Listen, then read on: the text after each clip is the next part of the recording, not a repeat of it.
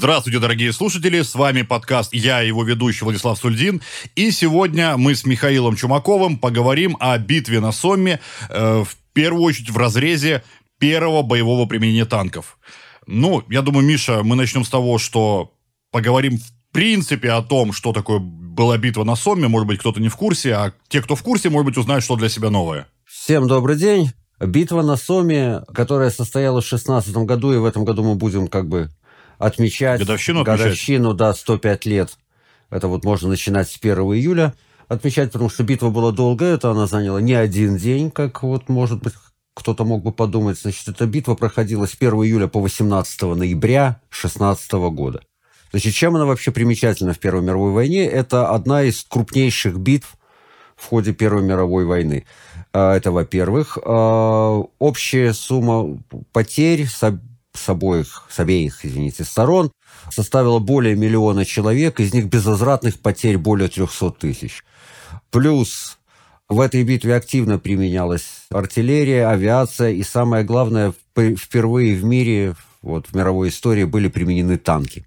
Значит, если так пройти немножко по статистике, в битве участвовали, вот чтобы так масштаб представлять, да, 51 британская, 32 французских, 67 германских дивизий, около 10 тысяч артиллерийских орудий и тысячи самолетов.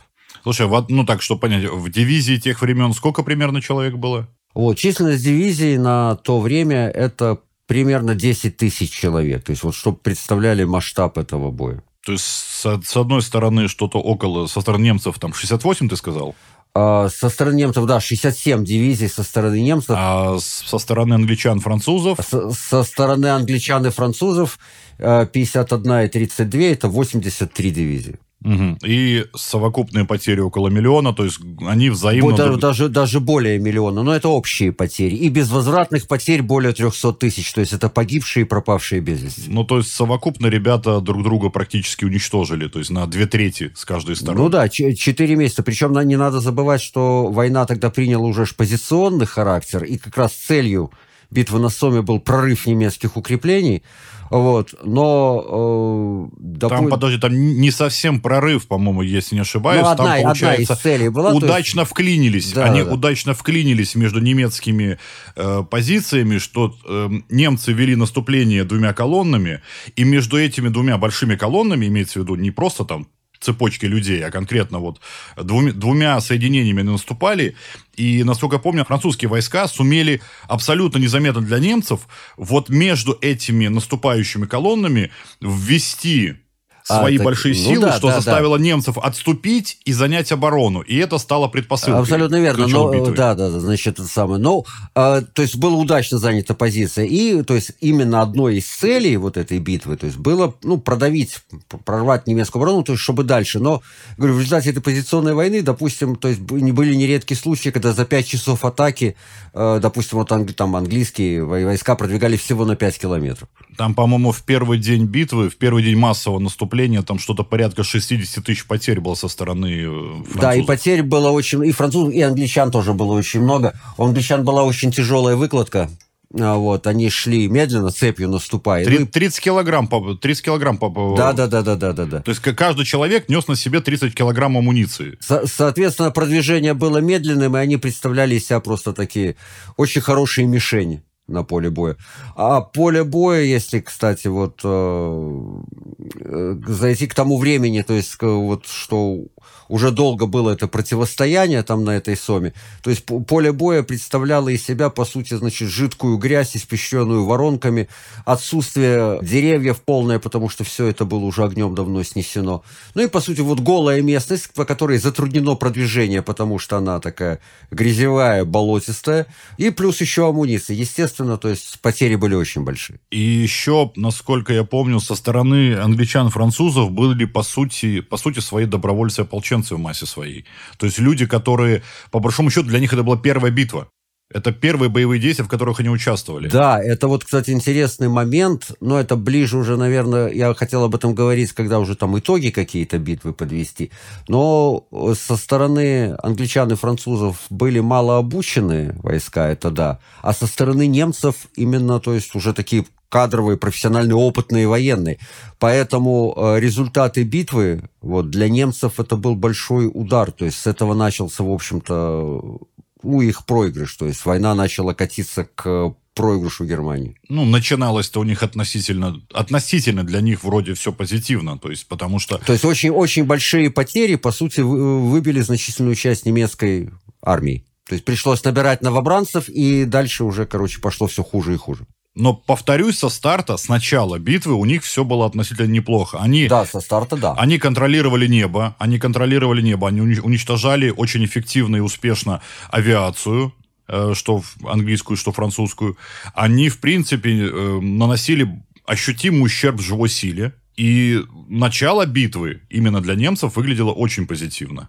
Вот только в какой-то момент, честно говоря, я вот даже не могу понять, все пошло не так у них. Ну, хотелось бы э, вот думать, что одним из этих моментов как раз и было применение танков, потому что, э, скажем так, психологический эффект этого применения был огромен. Но танки, то есть там, собственно говоря, уже эта мясорубка продолжалась несколько месяцев, прежде чем выкатили танки. Да, мясорубка, она уже шла э, больше двух месяцев. Ну, как мы говорили, повторюсь, 1 июля все это началось.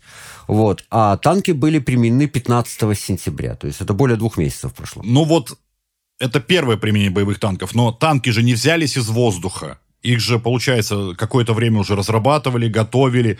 То есть, э, вот немножко давай, вот, может быть, как-то осветим этот историю к этому полю боя этих самых танков. Касательно истории танков у нас уже был отдельный выпуск. Он назывался «Что такое танк?». Э, его можно послушать. И там подробно рассказано о том, как танки строились, какие были проекты, ну и вообще, то есть вот на, начальные этапы танкостроения.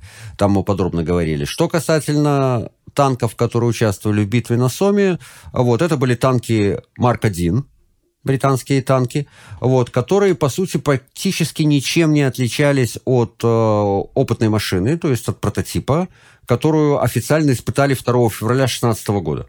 Значит, э, что такое представляла себя Марк-1 вкратце? Это вооруженная передвижная батарея с механическим двигателем. Значит, максимальная толщина его брони была 12 миллиметров.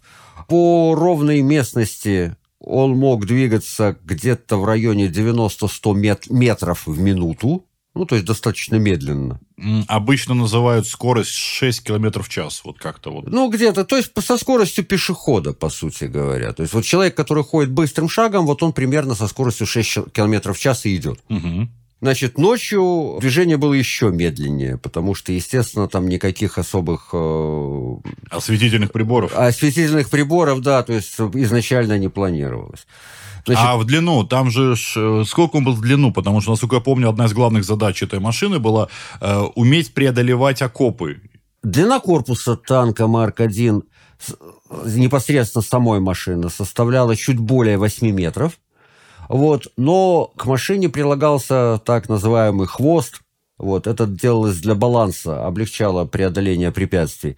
То есть, ну, такой как бы прицеп на колесиках. Значит, длина вот с этим вот хвостом составляла почти 10 метров. Поэтому машина была длинная, неповоротливая и, в принципе, как бы сейчас сказали, тоже представляла вся отличную мишень, но на то время у немцев не было вооружения и опыта борьбы с такими машинами. Значит, несмотря вот на такую вот длину большую, то есть 10 метров это, по сути, как говорится, три, наверное, даже почти четыре этажа, да, вот дом 10 метров. Вот, то есть большая длина. Но, несмотря на такую длину, танк этот мог проходить через проволочные заграждения всех видов, что было очень хорошо для пехоты, потому что пехота потом могла идти, э, э, скажем так, довольно большим, большим, большим рядом, то есть большой ряд за, за этим танком. Значит, он преодолевал окопы или другие препятствия до трех с половиной метров ширины. Если брать э, препятствия, которые в высоту, то есть до полутора метров в высоту – вот, и мог взбираться по склону до 45 градусов с уклоном. Вот, поэтому, ну, да, проходимость для, такой, для таких габаритов была, в общем-то, можно сказать, уникальна. ты вот упомянул, что он представлял собой как бы потен... ну, потенциально отличную цель для себя. И вот когда я вот задумывался, ну, читал, изучал какие-то моменты про битву на Соме, у меня первый был вопрос главный, а почему их тупо из пушек не расстреляли, да? Потому что медленно ползущая огромная цель. Но я тут, тут выяснилось, что именно э, крупнокалиберная какая-то артиллерия, она была вся, по большому счету, минометного типа. То есть она, она вся била откуда-то издалека. Чуть ну, ли... то есть для поражения пехоты, то есть она предназначалась. Нет, нет для, для поражения пехоты использовались, они били шрапнелью. Ну, шрапнель, то есть, да. То есть, да, то есть, получается, те, те орудия, которые били прямой наводкой, прямой наводкой, они, по сути, они не стреляли снарядами в том вот виде, как мы себе сейчас представляем. Они били, по сути, вот этой вот шр... Э, прямая наводка была предназначена строго против пехоты, то есть э, орудие выстреливало шрапнель, которая там вот, ну, рассеивала пехоту, прорывала ряды в ней и прочее. А то, что могло реально уничтожить этот танк, не находилась на линии фронта, прямой наводкой бить по нему не могла, она находилась там где-то чуть ближе к тылу, и били вот навесами. На, навес. то есть, угу. Да, да, да. И получается, что на самом деле объективно для тех условий боя, которые существовали э, в, в то время, танк действительно была ну, практически не, неуничтожимая махина, которую ну, не было вооружения подготовлено для борьбы с такими вот монстрами, которые выползали на поле боя. И хотя да, и артиллерия, и прочее, это все было, но оно использовалось категорически иначе. И эффективно использовано против танков оно быть не могло. Угу. А, вот, значит, что еще можно рассказать про Марк-1? А, значит, танки Марк-1 подразделялись на два типа, самец и самка, как их называли. Вот, отличались они вооружением. Самец был вооружен двумя шестифунтовыми орудиями, вот, и четырьмя пулеметами Гочкиса. А самка была вооружена пятью пулеметами Викерса и один пулемет Гочкинса, то есть без орудий. Ну, вот. Ну, собственно, так как эти машины, то есть именно то есть, как противопехотные больше планировались изначально, то есть для того, чтобы именно вот сопротивление пехоты подавлять. В общем-то, пулеметы были, такое количество пулеметов было оправдано. Еще вот говорили, что машина была неуничтожима, там, неуязвима практически на поле боя. То есть она, ее уязвимость зависела от ее, собственно, то есть вот ходовых качеств. То есть она была не сильно надежная. Вот что могло, как говорится, машину на поле боя остановить, это ее, э, скажем так, техническое состояние. А, радиус действия танка э, по, скажем так, изначальному плану был около 12 миль, то есть дальше он как бы ехать уже не мог. Ну, это километров сколько это? 15? 12 миль, э, да, километров 15-16, наверное, где-то вот так вот. Угу. Значит, э, команда могла раб- непрерывно работать от 8 до 12 часов. Дальше это было очень трудно, потому что там были ну, там, нечеловеческие условия внутри этой машины. Вот. Танк не годился для проезда по болотам, густому лесу, через топкие какие-то ручьи, по углубленной дороге, то есть э, дороге с, с большими колеями. Он как бы хорошо двигался по сухому грунту, вот. Но, опять же, даже если... Должна была быть хорошая погода, потому что если неожиданный дождь, вот, допустим, а вот в условиях, как мы говорили, той же Сомы, то есть когда поле боя представляло из себя, значит, просто изрытый грунт, воронками, то после дождя, значит, проезд становился уже практически невозможным, и танк мог увязнуть. Что, кстати, и произошло перед началом битвы на Соме со многими машинами. Да, и вот, и вот, и, и вот давай вот к этому начнем, вот с этого, скажем так, с казусного начала, потому что объективно любой, кто попытается почитать или бегло изучить вопрос вот этого первого боевого использования танков, он, он как минимум улыбнется, узнав, с чего все началось то есть закончилось все очень триумфально, но, но начало у танков было ну, такое себе. Да, такое, такое себе. Значит, а, всего было на линию фронта доставлено 50 машин. Они доставлялись в условиях большой секретности, чтобы, не дай бог, немецкая разведка там не пронюхала и так далее. Значит, эти 50 машин должны были занять определенные позиции по плану, чтобы одновременно выдвинуться вот, в атаку 15 сентября. Но, значит, а сразу, значит, их было, стало 49, потому что одна из машин была оставлена как резерв командования. Вот, и вот из этих 49 машин до исходных точек, вот, с которых они должны были пойти в атаку, дошло только 32. Остальные или увязли в болоте, или у них поломался механизм, и они застряли. Из этих 32 оставшихся машин. В бою приняли участие, по, ну, по сути, только 18. Остальные не доехали до вражеских позиций. Ну, то есть вот такая вот такой вот казус. Я тоже с трудом немножко сдерживаю так хихиканье. Вот, да. По сути, по плану действовали, по сути, только 9 машин из вот оставшихся этих, половина из этих вот э, 17, которые доехали, значит, двигалось то, по плану впереди пехоты, поддерживая пехоту, двигалось только 9. Остальные ехали, как бог на душу положил. Наугад. Наугад, да. Э, значит, то есть 9 э, оставшихся этих из 18 танков, значит, не вошли в состав пехоты, но, правда, говорю, они сами действовали сами по себе, значит, и, э, скажем так, они очистили населенные пункты, где были вот какие-то немецкие укрепленные позиции, немецкие точки. Но, вот говорю, остальные танки, то есть до боевых позиций так и не доехали. Но те, которые, вот даже 9 этих машин, которые в итоге организованно поддержали. Да, 9 машин, которые с пехотой шли, они очень хорошо поддержали. А, есть, допустим, случай, а, вот в истории, ну, я читал вот в воспоминаниях, немцы остановили атаковавшую пехоту союзников на подходе, то есть пулеметным огнем. И тогда танк, я сейчас, правда, не скажу э, номер его, кто был командир, я могу это найти, но я думаю, это не столь важно. То есть один из танков доехал до немецких окопов, поставил машину на окоп, то есть развернулся вдоль окопа и полностью его очистил. Потом проехал по тыльной стороне окопов, поливая все огнем из пулеметов, значит, и захватил в плен, экипаж танка захватил в плен около 300 немецких солдат. Как это физически возможно? Я То есть немцы были настолько шокированы этой машиной, что просто сдались, сдались в плен массово. Вот, так что вот он свою задачу, те, которые, значит, добрались до пехоты танки, вот свою задачу они, в общем-то, выполнили. Они, помнится, прорвали линию фронта на ширину около 5 километров и углубились за линию фронта вместе с силами. Да-да-да, и дошли до вот деревень, там Флер, э, Гедекур, вот где э, было, ну, базировались, значит, немецкие, это сам, немецкие офицеры, то есть база была, то есть далеко за уже за линией окопов. То есть они, собственно, дошли даже до населенных пунктов.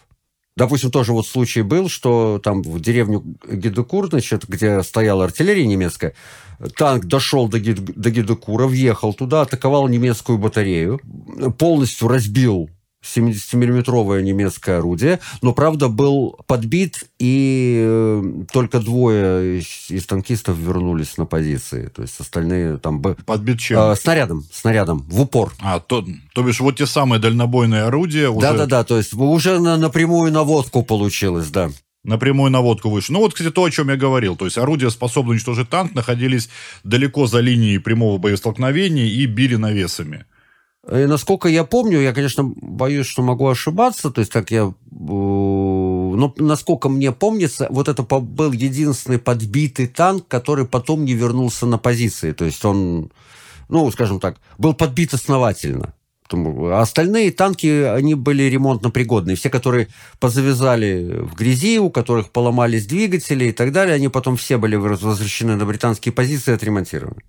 А вот этот танк, то есть, пострадал серьезно, то есть, вот, который дошел до, до деревни Гидекур. С одной стороны, может показаться, что как бы, ну, танки себя особо не показали. Ну, вот пару случаев таких вот можно вспомнить, когда они выполнили свои задачи. Остальные танки как бы себя, мол, не показали. Вот. Но это не совсем так. То есть именно психологическое воздействие на них. Не, погоди, я, я лично считаю, что это совсем не так. С точки mm. зрения, ну и по, по моей логике, и вообще по мнению командования, кстати, и руководства, они все были ну, в восторге. Да, были огрехи, были, то есть, назовем так, косяки. Я говорю, всего 18 танков из 50, ну, то есть они... Смогли, смогли вступить в бой, а потом э, половина из них потеряла, э, вообще, ну, в условиях боя потеряли какое-то представление о том, где находятся, и творили полную дичь. Но даже оставшиеся всего 9 машин кардинально э, сломили, ну, с, 5 километров фронта проломить да -да -да. за один день, это то, чего не могли добиться до этого 2,5 месяца, на секундочку, с потерями уже сотен тысяч жизней. Вот, да, причем я говорю, что это даже не столько боевое действие, боевые действия этих машин, сколько, говорю, психологическое воздействие, они настолько деморализовали немцев на этом участке фронта, ну, что, в общем-то, то есть оказало огромный эффект на результат этого вот, на, на, э, сражения на Соме. Вот. А, что еще можно сказать? А, Вторично танки были применены через 10 дней, уже в атаках 25 и 26 сентября. И, значит, последний раз, именно в 16 вот году, танки были применены уже в ноябре, в середине ноября, во время сражения на Анкре, чем и завершились действия на Соме вот в 16 году. То есть они еще участвовали в завершении битвы. Ну, то есть, по большому счету, можно сказать, что эту битву уверенно выиграли, в общем-то, даже танки. В общем-то, в общем-то, да, они... Битва длилась, говорю, уже более двух месяцев, то есть применение танков значительно ускорило, скажем так, окончание этой битвы. Ну, с, с точки зрения победы англичан-французов, а неизвестно, как бы повернулась не введи они эти танки в бой. Да, это да. Потому что моральное, моральное состояние войск было категорически упадническое. Солдаты, собственно говоря, там уже ну, не прямо были готовы повернуть свои штыки на командиров, но все было очень плохо со стороны французов, англичан. У них были очень примитивные, насколько я помню, окопы. Э, слабо э, жили солдаты в ужасных условиях. Э, энную часть скажем так, урожая смерти собирали уже болезни и просто плохое состояние пищи, воды, э, обстан ну, обстановки для проживания. Это жизнью не назовешь. Они там, они выживали, просто даже не идя в бой. Так что я думаю, все-таки в данной, если так вот посмотреть, то танки, танки принесли победу в этой битве. Да.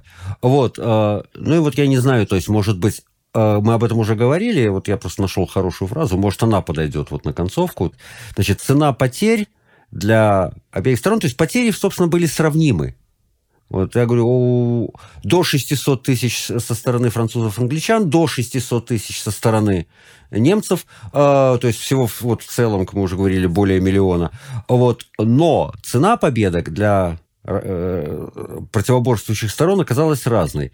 Если британские дивизии, вот об этом говорили, я повторюсь, если британские дивизии состояли преимущественно из слабообученных и малоопытных гражданских призывников, то в германских дивизиях на Соме воевал кадровый состав, то есть именно кадровые военные. И для Германии вот такое количество потерь было столь значительным, что после битвы на Соме, ну а потом еще Верден, по ним ударил очень сильно, она уже не смогла восстановить прежнюю боеспособность и моральный дух войск. То есть вот с этого момента Германия начала проигрывать войну.